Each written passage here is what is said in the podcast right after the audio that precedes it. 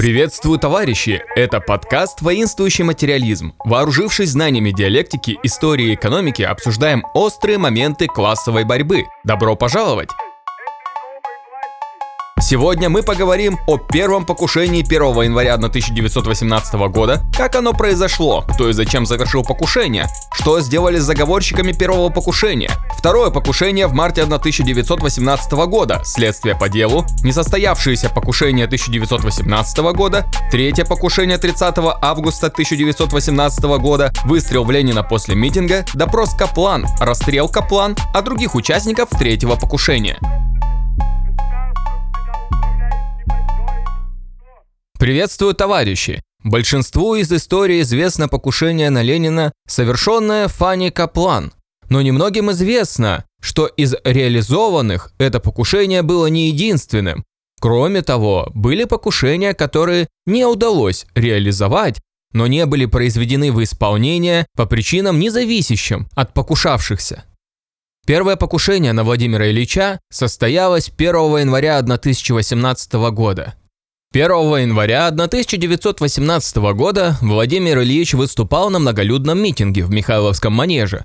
Вместе с ним на митинге были Мария Ильинична, сестра Владимира Ильича, и швейцарский социалист Фридрих Платтен, сопровождавший Ленина еще при его возвращении из Швейцарии в Россию после февральской революции. Едва все трое сели после митинга в машину, и машина тронулась, как загремели выстрелы.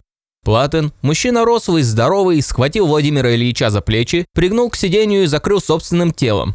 Шофер дал полный газ, и машина умчалась. Никто из пассажиров, кроме Платтена, не пострадал. Да и Платтен отделался легким ранением. Пуля поцарапала ему руку. Но кузов машины был прострелен в нескольких местах. Впрочем, даже после покушения Ленина как следует охраняли недолго, считанные дни. Потом он решительно запротестовал и настоял, чтобы охрану убрали. Опять Владимир Ильич ходил по городу без охраны. Вот как описывает произошедшее водитель Тарас Гороховик, который находился в машине во время покушения. 1 января старого стиля 1918 года на всю жизнь останется в моей памяти. Когда я был шофером центральной автобазы в Петрограде, чаще всего возил на машине Подвойского, а вот 1 января Николай Ильич попросил отвезти его в Михайловский манеж. Приехали мы туда часов в 7 или 8 вечера. В манеже был митинг. Когда я вслед за Подвойским вошел в манеж, то увидел на трибуне Владимира Ильича Ленина, который выступал перед красногвардейцами, отправлявшимися на фронт. По окончании митинга товарищ Подвойский поручил мне отвезти Владимира Ильича, куда он скажет. Поехали в Смольный, выехали на мост через Фонтанку. Вдруг трах, тарарах, смотровое стекло передо мной зазвенело, брызнув осколками в лицо. Этого Владимира Ильича мелькнула у меня мысль. Нажимаю регулятор на все газы. Сворачиваю за угол. Все живы. Опасность миновала. На сердце стало легче. Помчал своих пассажиров дальше к Смольному. При осмотре автомобиля у Смольного оказалось, что кузов пробит в нескольких местах. Одна пуля засела в кронштейне кареты, никто не пострадал. Только незнакомому мне пассажиру пуля легко царапнула руку. Владимир Ильич и его спутники поблагодарили меня и ушли в Смольный. На этом воспоминания водителя заканчиваются. Так кто же и зачем 1 января 1918 года после митинга стрелял в машину, на которой ехал Ленин? Для этого обратимся к воспоминаниям Бонч-Бруевича, который непосредственно участвовал в раскрытии покушения. Как-то в эти дни я вышел из своей квартиры на Песках по Херсонской улице, дом номер 5, чтобы сесть в автомобиль и ехать в Смольный.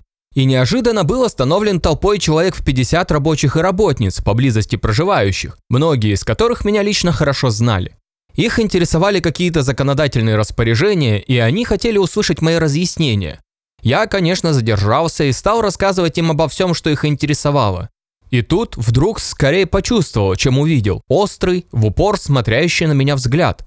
Это был бравый солдат в серой шинели, смотревший на меня пристальными черными глазами.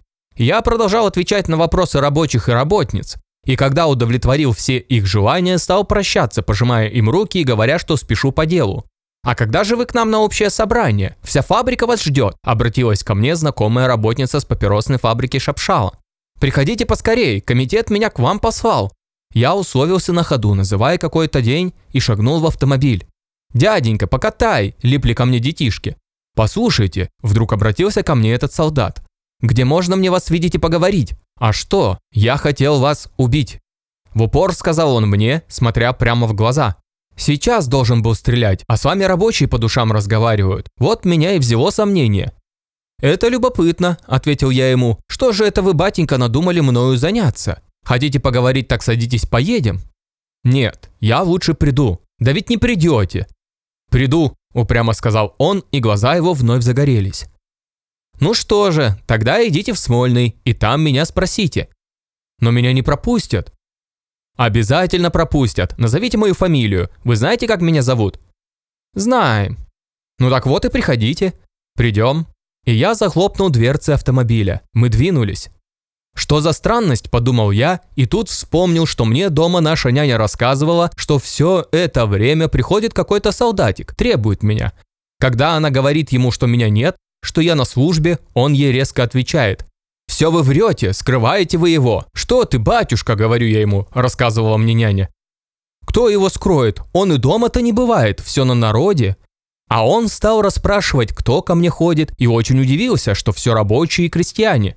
«Это что-то не так», – раздумывал он вслух и ушел, и больше не приходил.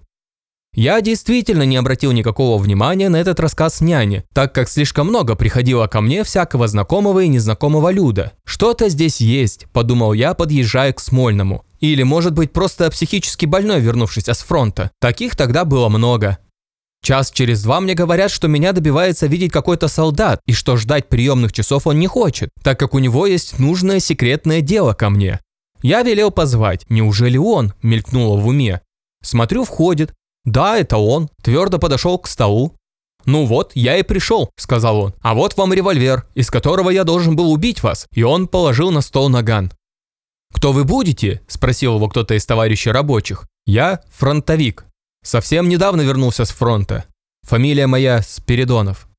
«Садитесь», – сказал я ему. «Вы хотели со мной потолковать? Давайте. У меня сейчас есть время. Он присел и как-то виновато сказал. «Ведь вот еще минута и застрелил бы вас. Ошибка. Вот работницы, это они помешали мне.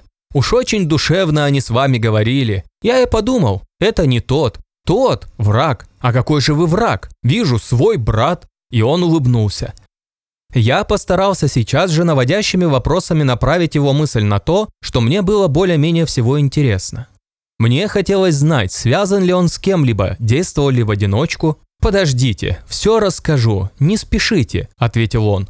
Кругом нас столпились рабочие, члены нашего комитета, заинтересовавшиеся этим посетителем. «Мать честная», – вдруг сказал Спиридонов, приподнимаясь. «И тут все рабочие, все наш брат, а говорили немцы, господа, все врали нам. Спиридонов освоился, стал рассказывать о том, что он был на фронте, там вся их часть разъехалась, а он с несколькими товарищами, среди которых были офицеры, решив убить Ленина, направились в Петроград. Здесь имеется офицерская организация. Я кратко записывал главнейшее. Он указал один адрес в Перекупском переулке, где собиралась часть организации и где он сам бывал. Все это было на квартире у одной женщины, но где остальные бывают, он не знает. Стало ясно, что нити покушения у него в руках, но что делать с ним? Арестовать? Все испортишь. Пустить на волю? Может раскаяться в своих показаниях и всех предупредить? Я вышел, незаметно вызвал к себе двух рабочих комиссаров и сказал им, чтобы они передали всем другим, Спиридонова окружить самым большим вниманием, пойти с ним обедать, забрать его в свою среду, рассказать ему все о революции, брать его с собой по разъездам на собрания к рабочим, но отнюдь ни на минуту не выпускать из поля своего наблюдения. Так и сделали. В этот же вечер мы произвели аресты на квартире в Перекупском переулке, устроили там засаду и туда, как горох, ссыпались люди, которых от времени до времени доставляли в Смольный. Здесь им чинили немедленный допрос, и дело все более и более раскрывалось. Я докладывал Владимиру Ильичу о ходе дела, и он, подвергавшийся смертельной опасности от этих молодых людей, был самым трудным препятствием в деле расследования. Он ставил мне всевозможнейшие вопросы, то сомневаясь в достоверности материала, то требуя новой проверки, казалось бы, совершенно ясных сведений. Кто же были эти люди, дерзнувшие поднять руку на вождя Октябрьской революции, на того, кто так изумительно умел понять и высказать действительные народные нужды, цели и намерения борющегося пролетариата? Теперь мы, наконец, можем установить довольно подробно и обстоятельно дело организации первого покушения на Владимира Ильича. Замысел этого покушения зародился на фронте, в то время, когда империалистическая война была объявлена законченной с нашей стороны, когда фронт совершенно развалился и войска самотеком расходились во все стороны. В Петроград, в этот центр Октябрьской революции, со всех сторон стекались и друзья, и заклятые враги нового социалистического порядка. Контрреволюционные организации росли повсюду, но все они были и беззубы, и бессильны. Им нечего было рассчитывать на массы, и они прекрасно это зная должны были перейти к старой заговорщицкой форме борьбы, всегда характеризующей бессилие революционной организации, выбрав и соответствующее оружие бессилия – единоличный террор. Съехавшись в Петрограде, все эти взбудораженные и разгоряченные герои фронта, не понявшие призыва большевиков на борьбу за социальную революцию в нашей разрозненной стране и хотевшие продолжать проливать кровь русского солдата за интересы отечественной и международной буржуазии, образовывают какое-то подобие общежития с отдельной конспиративной квартирой, хозяином которой является некий капитан, который был уже тогда контрреволюционером, Капитан этот, явный черносотенец и приверженец старого порядка, выбивался из сил, чтобы справиться с задачей и устроить покушение на Владимира Ильича во что бы то ни стало. Что же стало с заговорщиками? Следствие быстро выяснило значение этой контрреволюционной организации. По логике вещей, все главные виновники покушения, конечно, должны были быть немедленно расстреляны, но в революционное время действительность и логика вещей делают огромные, совершенно неожиданные зигзаги, казалось бы, ничем не предусмотренные. Когда следствие уже было закончено, вдруг была получена депеша из Пскова, что немцы двинулись в наступление. Псков был взят, и немцы стали распространяться дальше по направлению станции Дно-Петроград. Все дела отпали в сторону, принялись за мобилизацию вооруженного пролетариата для отпора немцам. Как только было распубликовано ленинское воззвание «Социалистическое отечество в опасности», из арестных комнат Смольного пришли письма покушавшихся на жизнь Владимира Ильича и просивших теперь отправить их на фронт, на броневиках, для авангардных боев с наседавшим противником. Я доложил об их письмах Владимиру Ильичу, и он, всегда забывавший о себе, мгновение ока сделал резолюцию. Дело прекратить, освободить, послать на фронт. И вот, те, которые еще вчера были у нас на следствии и сидели под строгим арестом, ожидая неминуемого расстрела, спешили броситься в головной ударной группе в атаку на немцев. Громадное благородство было проявлено здесь Владимиром Ильичем. Строгое правосудие боевого революционного времени должно было уступить место гигантской и великодушной воле вождя восставшего пролетариата, так завершилось расследование первого покушения на Владимира Ильича Ленина 1 января 1918 года. Следующее покушение не заставило себя ждать. Это март того же 1918 года, которое произошло во время переезда советского правительства из Петрограда в Москву. Охрану этого переезда Владимир Ильич лично возложил на Бонч Бруевича. Бонч Бруевич предоставил намеченный план действий, отметив, что по имеющимся сведениям эсеры решили взорвать поезд правительства и что они совершенно не интересуются поездами, в которых будут ехать делегаты ВЦИКа, а что бешеная злоба их всецело направлена против Совета народных комиссаров, а в частности и в особенности, конечно, против Владимира Ильича. Владимир Ильич, как всегда, отнесся совершенно спокойно и лишь спросил – «И что же, мы все-таки поедем?» «Конечно», – ответил ему Бонч Бруевич. «Гарантируете вы нам благополучный проезд?» «Предполагаю, что проедем спокойно». И Бонч Бруевич рассказал Владимиру Ильичу о том, что уже предпринято и что еще будет сделано. Владимир Ильич все это одобрил и предложил все держать в полном секрете и даже в Совнаркоме переезд не делать темой разговоров, дабы не было случайной болтовни. Самое важное было организовать переезд по железной дороге, так как сведения о том, что эсеры знают о переезде, укрепились. Если они не знают дня переезда, если они не знают места отправки, то они за этим следят, интересуются, к этому подготовляются. Рассказываю об этом покушении по воспоминаниям Ивара Тенисовича Смилги, который в то время являлся членом Реввоенсовета. Ивар Тенисович пишет, был третий час ночи. С паровоза сообщили, что подъезжаем к станции Любань, а впереди идущий поезд, по-видимому, намерен остановиться на первом пути. Так и вышло. Состав, в котором находился и Владимир Ильич Ленин, также вынужден был остановиться. Мы слышали, как заскрипели, как завизжали двери теплушек незнакомого нам поезда. Из вагонов выпрыгивали вооруженные люди, анархисты. Мы сразу их узнали, так как не раз приходилось сталкиваться с ними в Петрограде. Необходимо было принять бой и во что бы то ни стало победить нападавших, несмотря на их многократное численное превосходство. Спасти нас могли только находчивость и решительность. Быстро выскакиваем из вагонов, снимаем пулеметы и по команде батальон вперед, щелкая затворами винтовок, ощетинившись жалами штыков, бросаемся навстречу озверевшей толпе. А в это время наши пулеметчики взяли на прицел горланищую массу анархистов. Не ожидавшая такого отпора, огорошенная толпа остановилась, нерешительно потопталась на месте, дрогнула и, повернув назад, в панике понеслась к своему поезду. Несколько выстрелов поверх голов бегущих довершили начатое. Буквально на плечах бегущих врываемся на станцию с криками «По вагонам!» Заставляем всех забраться в теплушки. Задвинуть двери товарных вагонов и накинуть засовы было делом нескольких минут. Вся операция продолжалась не более 15 минут, но нам показалось, что прошло уже несколько часов.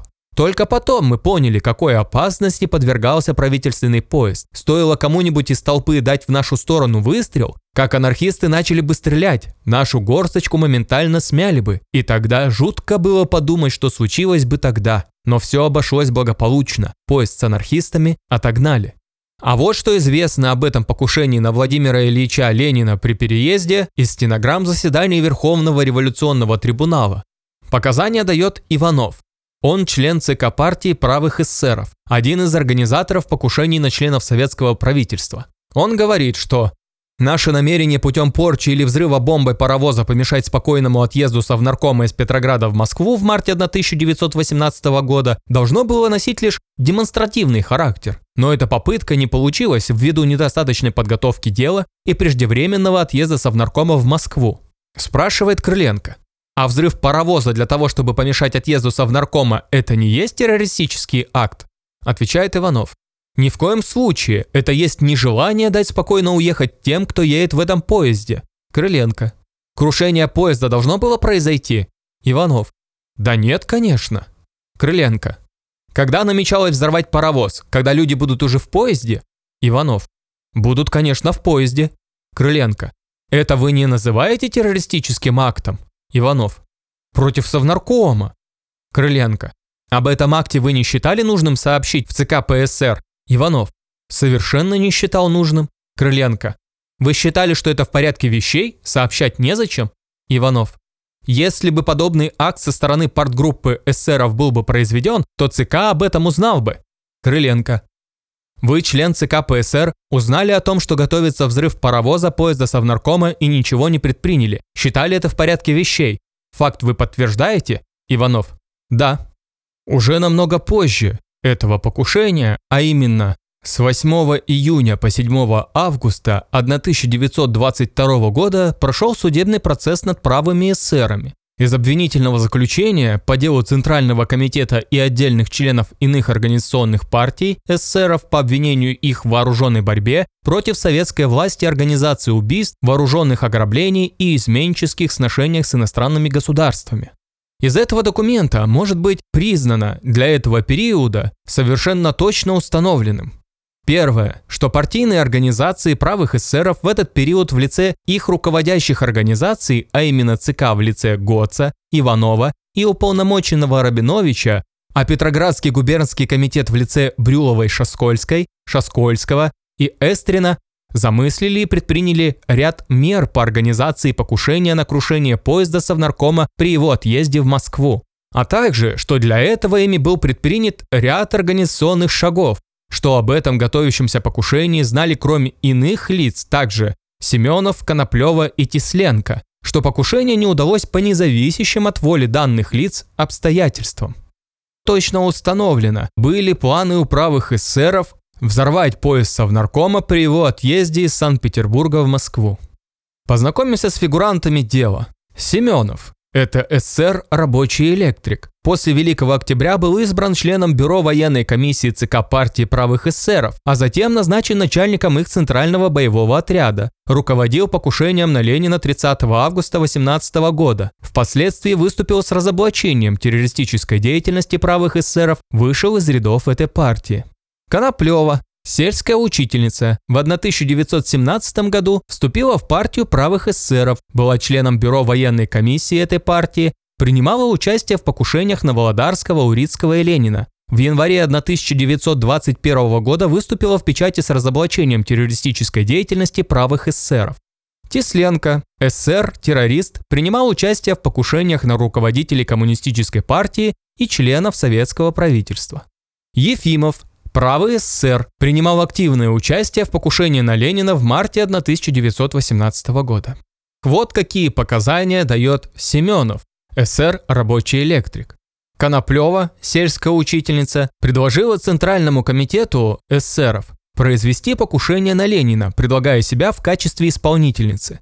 Об этом мне рассказывала позже сама Коноплева, и я знаю эту историю в общих чертах с ее слов. Переговоры об этом она вела с Гоцем, поручили организацию акта члену ЦК Рихтеру и отправили Коноплеву и Ефимова в Москву для выполнения акта выстрелом из револьвера. Причем было решено отравить пули. Рихтер достал где-то яд курары и передал Коноплевой. По организации акта Рихтер ничего не сделал. Коноплева, пробыв некоторое время безрезультатно в Москве, вернулась в Петроград. Из этих показаний мы можем сделать вывод, что покушения на Владимира Ильича производились периодически, как в планах, так иногда и доходили до реализации. Вот что об этом говорит в своих показаниях сама Коноплева. Я поняла, что Ленин занимает особое положение в партии и является для эсеров наиболее опасным, наиболее сильным врагом. Придя к мысли о необходимости террора, я обратилась к представителю ЦК эсеров военной комиссии при ЦК Борису Рабиновичу с предложением организовать покушение на Владимира Ильича Ленина, беря на себя роль исполнительницы. Чтобы не подвести под удар партию СССР, предлагала это в виде акта индивидуального. Для моральной же поддержки просила мнение санкции ответственных членов ЦК. Кроме периодических покушений белогвардейских офицеров, планируемых и совершенных в январе 1918 года, происходит планирование и реализация покушения правыми эсерами. Уже в марте 1918 года некоторые из них планируются и не доводятся до совершения, так как, например, взрыв поезда и покушение при помощи выстрелов, совершенными отравленными пулями. Для более понятного изложения стоит отметить исторический контекст происходивших далее событий. В мае 1918 года происходит мятеж белочехов. Представители учредительного собрания возглавляют данный мятеж, образовывая Камуч. Также происходит мятеж правых эсеров и постоянные провокации и террор с их стороны. Ввиду такой напряженной ситуации Приближенные Ленина настаивают на отмене его выступлений на митингах. Но Ленин на этот счет был другого мнения и постоянно выступает на митингах. 30 августа 1918 года он выступает с речью на многотысячном митинге рабочих на тему «Две власти – диктатура пролетариата и диктатура буржуазии» в гранатном корпусе завода Михельсона. Вот что говорит один из рабочих, организовывавший митинг. Очень хорошо относился к нашему заводу Ленин и знал о нем многое. Не могу только понять, как у него хватало времени изучать каждый завод так, словно он сам на нем работал. Ведь если даже о каждом заводе прочесть по книге, то надо пять веков жить, чтобы знать жизнь страны так, как он знал. 30 августа 1918 года мы подготавливали гранатный корпус к митингу. Закончив работу, открыли двери и стали впускать народ. Тут же у самых дверей по обыкновению расположилась передвижная книжная лавочка, где продавали революционные брошюры. Вот что пишет водитель, привезший Ленина на митинг. Все ждали Ленина. В обширном гранатном цехе собралось несколько тысяч человек. Как-то получилось, что никто нас не встречал. Ни члены завкома, ни кто-либо другой. Владимир Ильич вышел из автомобиля и быстро направился в цех. Я развернул машину и поставил ее к выезду со двора шагах в десяти от входа в цех. Несколько минут спустя ко мне приблизилась женщина в коротком жакете с портфелем в руке. Она остановилась подле самой машины, и я смог рассмотреть ее. Молодая, худощавая, с темными возбужденными глазами, она производила впечатление не вполне нормального человека. Лицо ее было бледно, а голос, когда она заговорила, едва заметно дрожал. «Что, товарищ Ленин, кажется, приехал?» – спросила она. «Не знаю, кто приехал», – ответил я. Как же это? Вы шоферы не знаете, кого везете? А я почем знаю, какой-то оратор. Мало ли их ездит, всех не узнаешь, ответил я спокойно. Я всегда соблюдал строжайшее правило никогда никому не говорить, кто приехал, откуда приехал и куда поедем дальше. Она скривила рот и отошла от меня. Я видел, как она вошла в помещение завода. Далее, подходя к трибуне, Владимир Ильич снял пальто, положил пальто и кепку на стол и повернулся к залу. «Здравствуйте, товарищи!» Долго аплодировали. Начали кричать. Тогда было объявлено. Слово предоставляется Владимиру Ильичу Ульянову Ленину. Заканчивая речь, Ленин говорит, мы должны все бросить на Чехословацкий фронт, чтобы раздавить всю эту банду, прикрывающуюся лозунгами свободы и равенства, расстреливающую сотнями и тысячами рабочих и крестьян. У нас один выход – победа или смерть. По окончании митинга из завода вышла первая большая толпа народу, главным образом рабочие, и заполнила почти весь двор. Обратимся к показаниям водителя Гиля. Я понял, что митинг кончился и быстро завел машину. Владимира Ильича еще не было. Через несколько минут во дворе появилась новая большая толпа народа. Впереди нее шел Владимир Ильич. Я взялся за руль и поставил машину на скорость, чтобы можно было двинуться в любую секунду. Направляясь к машине, Владимир Ильич оживленно разговаривал с рабочими. Они засыпали его вопросами. Он приветливо и обстоятельно отвечал и в свою очередь задавал какие-то вопросы. Очень медленно подвигался он к автомобилю. В двух-трех шагах от машины Владимир Ильич остановился. Дверка была открыта кем-то из толпы. Владимир Ильич разговаривал с двумя женщинами. Речь шла о провозе продуктов. Я хорошо расслышал его слова. Совершенно верно, есть много неправильных действий, заградительных отрядов, но это все, безусловно, устранится. То есть показания очевидцев.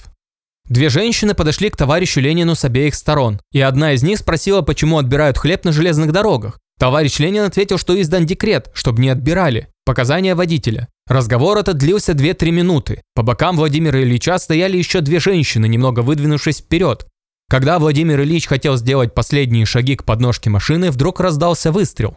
Показания свидетеля.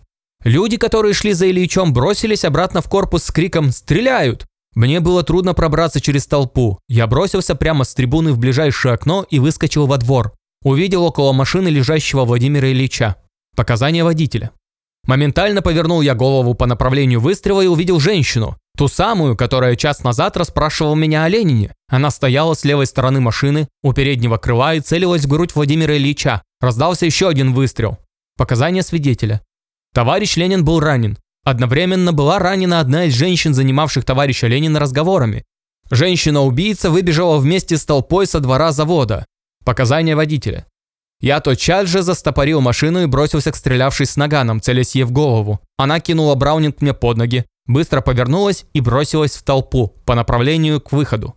Кругом было так много народа, что я не решился выстрелить ей вдогонку, так как чувствовал, что, наверное, убью кого-нибудь из рабочих. Я ринулся за ней и пробежал несколько шагов, но мне тут вдруг ударило в голову. Ведь Владимир Ильич один. Что с ним? Я остановился. Секунду была страшная мертвая тишина. Потом вдруг все закричали «Убили! Убили!» И разом вся толпа шарахнулась бежать со двора. Образовалась сильная давка. Я обернулся и увидел Владимира Ильича упавшим на землю. Я бросился к нему. За эти мгновения двор уже опустел, и стрелявшая женщина скрылась с толпой. Показания рабочего, присутствовавшего на митинге. Подойдя к автомобилю, на котором должен был уехать товарищ Ленин, я услышал три резких сухих звука, которые я принял не за револьверные выстрелы, а за обыкновенные моторные звуки. Вслед за этими звуками я увидел толпу народа, до того спокойно стоявшую у автомобиля, разбегавшуюся в разные стороны, и увидел позади кареты автомобиля товарища Ленина, неподвижно лежавшего лицом к земле. Я понял, что на жизнь товарища Ленина было произведено покушение. Человека, стрелявшего в товарища Ленина, я не видел. Я не растерялся и закричал. «Держите убийцу товарища Ленина!» И с этими криками выбежал на Серпуховку, по которой одиночным порядком и группами бежали в различном направлении перепуганными выстрелами и общей сумятицей люди. Добежавши до так называемой «стрелки» на Серпуховке, я увидел бежавших двух девушек, которые, по моему глубокому убеждению, бежали по той причине, что позади них бежал я и другие люди, и которых я отказался преследовать. В это время, позади себя, около дерева, я увидел с портфелем и зонтиком в руках женщину, которая своим странным видом остановила мое внимание. Она имела вид человека, спасающегося от преследования, запуганного и затравленного. Я спросил эту женщину, зачем она сюда попала. На эти слова она ответила, а зачем вам это нужно? Тогда я, обыскав ее карманы и взяв ее портфель и зонтик, предложил идти за мной. В дороге я ее спросил, чуя в ней лицо, покушавшееся на товарища Ленина. «Зачем вы стреляли в товарища Ленина?» На что она ответила «А зачем вам это нужно знать?» Что меня окончательно убедило в покушении этой женщины на товарища Ленина. По словам очевидцев, она закрыла лицо рукой, но ей сказали нечего закрываться, умела стрелять, умея людям в лицо смотреть. Левой рукой она пыталась достать что-то из кофточки.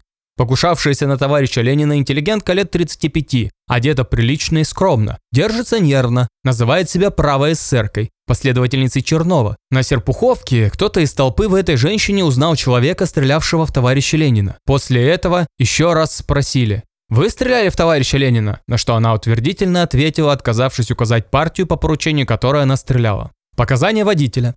По пути я несколько раз оглядывался на Владимира Ильича. Он с половины дороги откинулся всем туловищем на спинку сиденья, но не стонал, не издавал ни одного звука. Лицо его становилось все бледнее, товарищ, сидевший внутри, немного поддерживал его. Въезжая в Троицкие ворота, я не остановился, а только крикнул часовым «Ленин!» и проехал прямо к квартире Владимира Ильича. Чтобы не привлекать внимание людей, проходивших и стоявших неподалеку от парадных дверей дома, где жил Владимир Ильич, я остановил машину у боковых дверей за аркой. «Мы вас внесем, Владимир Ильич». Он наотрез отказался. Мы стали просить его, убеждать, что ему трудно и вредно двигаться, особенно подниматься по лестнице. Но никакие уговоры не помогли, и он твердо сказал «Я пойду сам». И, обращаясь ко мне, прибавил «Снимите пиджак, мне так легче будет идти. Я осторожно снял с него пиджак, и он, опираясь на нас, пошел по крутой лестнице на третий этаж. Поднимался он совершенно молча. Я не слышал даже вздоха. На лестнице нас встретила Мария Ильинична, сестра Владимира Ильича. Вот как описывает тяжесть ранения врач Винокуров. Одна пуля раздробила Владимиру Ильичу плечевую кость, произведя перелом кости. Другая пуля вошла сзади со стороны лопатки, пробила легкое, вызвав сильное кровотечение в плерву и засела спереди шеи под кожей. Особенно опасно было второе ранение. Пуля прошла мимо самых жизненных центров – шейной артерии, шейной вены, нервов, поддерживающих деятельность сердца. Ранение одного из этих органов грозило неминуемой смертью, и каким-то чудом, случаем, пуля не задела их. Здесь же проходит пищевод, и было опасение, не ранен ли он, что также грозило большой опасностью для жизни.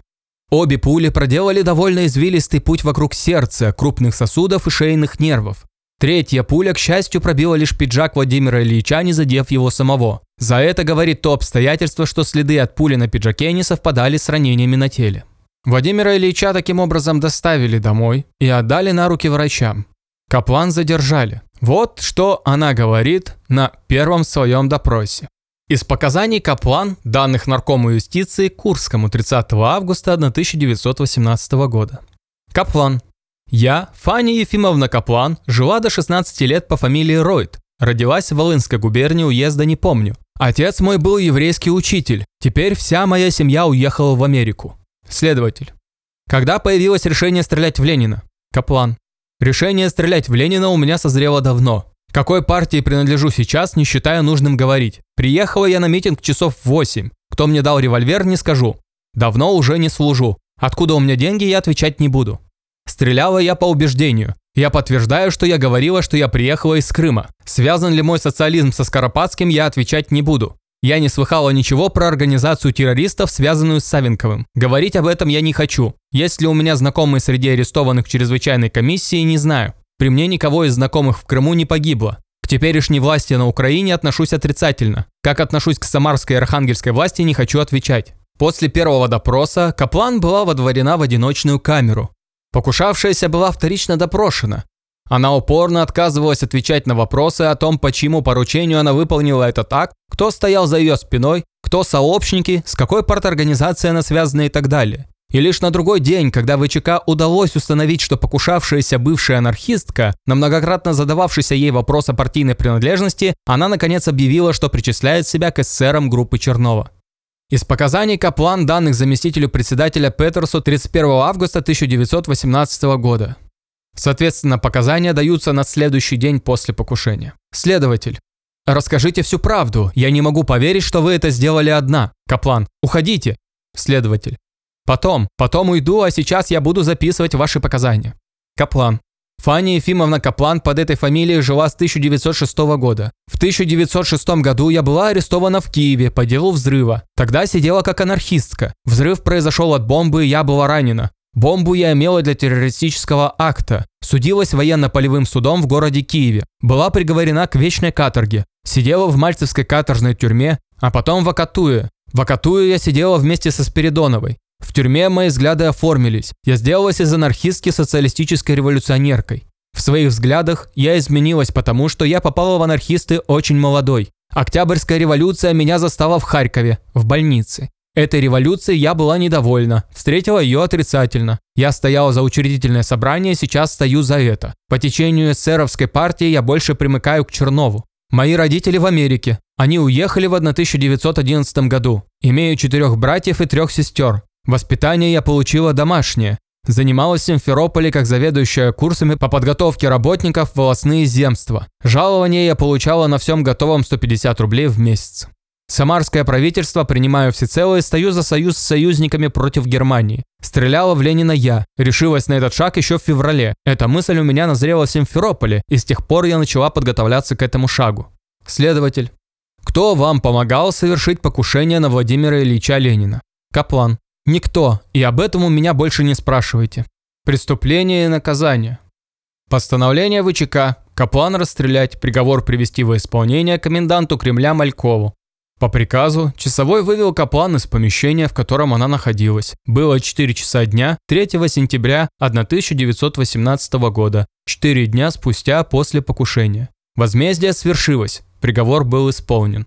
Исполнил его член партии большевиков, матрос Балтийского флота, комендант Московского Кремля Павел Дмитриевич Мальков, собственноручно.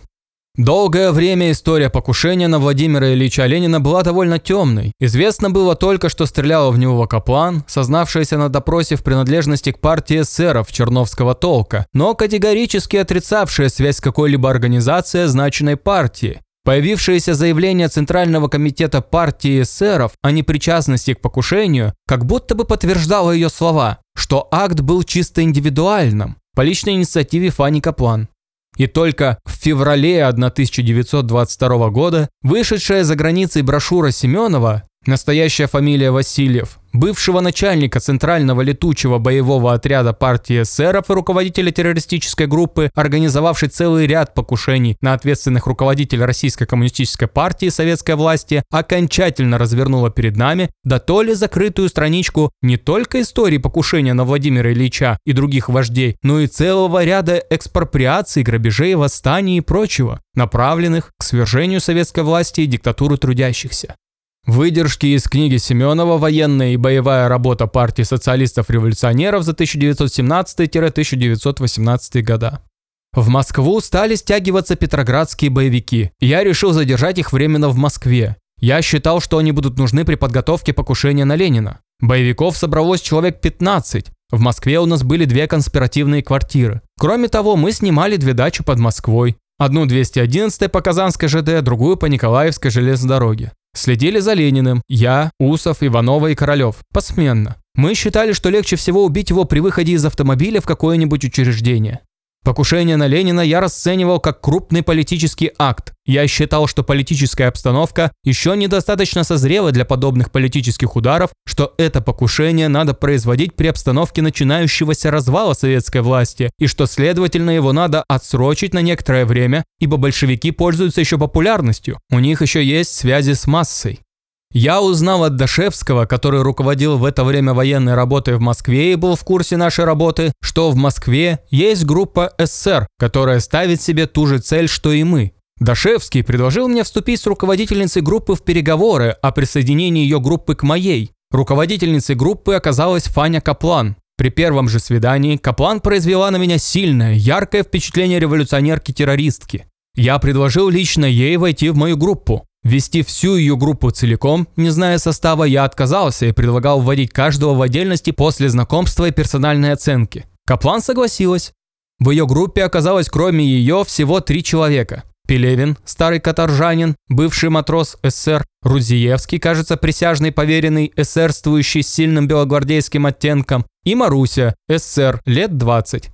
Рудзиевский и Пелевин произвели на меня определенно отрицательное впечатление. Маруся более благоприятная, но недостаточно определенная. Предполагалось, что исполнителем будет Фаня. Мы решили убить Ленина выстрелом из револьвера при отъезде его с какого-нибудь митинга. В это время в Москве бывали во всех районах еженедельные митинги, и Ленин выступал на них почти ежедневно, но заранее не было известно, на каком именно митинге он выступит. Мы наметили поэтому такой план действия. Город разбивается территориально на четыре части. Назначаются четыре исполнителя. В часы, когда идут митинги, районный исполнитель дежурит в условленном месте. На каждом сколько-нибудь крупном митинге обязательно присутствует кто-нибудь из боевиков. Как только Ленин приезжает на тот или другой митинг, дежурный на митинге боевик сообщает районному исполнителю. Тот немедленно является на митинг для выполнения акта. Исполнителями я наметил Каплан, Коноплеву, Федорова и Усова. В Москве было создано Московское бюро ЦК эсеров, которым руководил вызванный для этого из Саратова Донской. У Каплан было свидание с Донским. Он хотел видеться с нею как с будущей исполнительницей. Донской на этом свидании говорил, что ЦК эсеров не откажется от признания акта делом партии.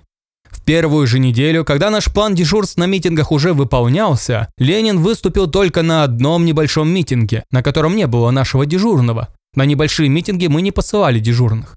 В следующую неделю Усов, которому дежурный боевик сообщил о приезде Ленина на митинг, пришел туда, но покушение не сделал. Из показаний Усова. Я не знал, где правда, и потому не мог стрелять. И когда пришел к своим, они меня своим уже не считали, и я стал думать, как бы вообще уйти из организации. Цитата из книги Семенова. Мы все считали, что Усов оказался слабым, что у него не хватило решимости к действию. Усов был исключен из числа исполнителей. Из обвинительного заключения второй исполнитель Козлов, как это установлено следствием, поступил равным образом. Точно так же, как и Усов, допрошенный, он показал, что принимал первоначальное участие в слежке за Лениным и состоял в числе исполнителей акта. В тот день, когда стреляла в Ленина Каплан, он тоже был на митинге в хлебной бирже. Встретил там Ленина, но в него также не выстрелил, не решился. Оказались более твердыми только Коноплева и Каплан, пишет Семенов. Лучшим исполнителем я считал Каплан, поэтому я послал ее в тот район, где я считал больше всего шансов на приезд Ленина. Послал хорошего боевика, старого эсера рабочего Новикова, на завод Михельсона, где ожидался приезд Ленина. Каплан должна была дежурить на Серпуховской площади, недалеко от завода. Я считал, что бежать после совершения акта не надо, что за такой момент покушающийся должен отдать жизнь, но практическое решение этого вопроса я предоставлял каждому из исполнителей. Каплан разделял мою точку зрения. Все-таки на случай желания Каплан бежать, я предложил Новикову нанять извозчика лихача и поставить на готове у завода, что Новиков и сделал. Ленин приехал на завод Михельсона. Окончив говорить, Ленин направился к выходу. Каплан и Новиков пошли следом. Каплан вышла вместе с Лениным и несколькими сопровождающими его рабочими. Новиков нарочно споткнулся и застрял в выходной двери, задерживая несколько выходящую публику. На минуту между выходной дверью и автомобилем, к которому направился Ленин, образовалось пустое пространство. Каплан вынула из сумочки револьвер, выстрелив три раза, тяжело ранила Ленина. Бросилась бежать. Через несколько минут она остановилась и, обернувшись лицом к бегущим за ней, ждала, пока ее не арестуют. Думаю, что Каплан остановилась, вспомнив свое решение не бежать и овладев собою. Каплан была арестована. На Новикова никто не обратил внимания. Дает показания Ставская, одна из участниц правых эсеров. Я встретилась в Москве с Донским, который отрекомендовался мне членом ЦК эсеров, представляющим ЦК в Москве. На вопрос о причастности партии СССР к покушению Ленина он ответил, что ЦК знал о готовящемся покушении, не мог удержать Каплан и не мог открыто признать акт покушения делом партии, боясь подвергнуть партию репрессиям со стороны советской власти. Из книги Семенова цитаты После покушения я стянул всех боевиков на даче. В газетах появились заявления ЦК эсеров, что партия не принимала участия в акте. Это произвело на нас ошеломляющее впечатление. Увидевшись с Донским, я с негодованием говорил ему о недопустимости такого поведения ЦК, считая это просто трусостью. Донской объяснил заявление ЦК тем, что ЦК считает недопустимым подвергнуть партию в случае отсутствия такого заявления разгрому. Как мы видим, из воспоминаний на Ленина совершались и планировались многочисленные покушения, особенно в 1918 году, во время становления советской власти, во время мятежа белочехов, эсеров и участников учредительного собрания.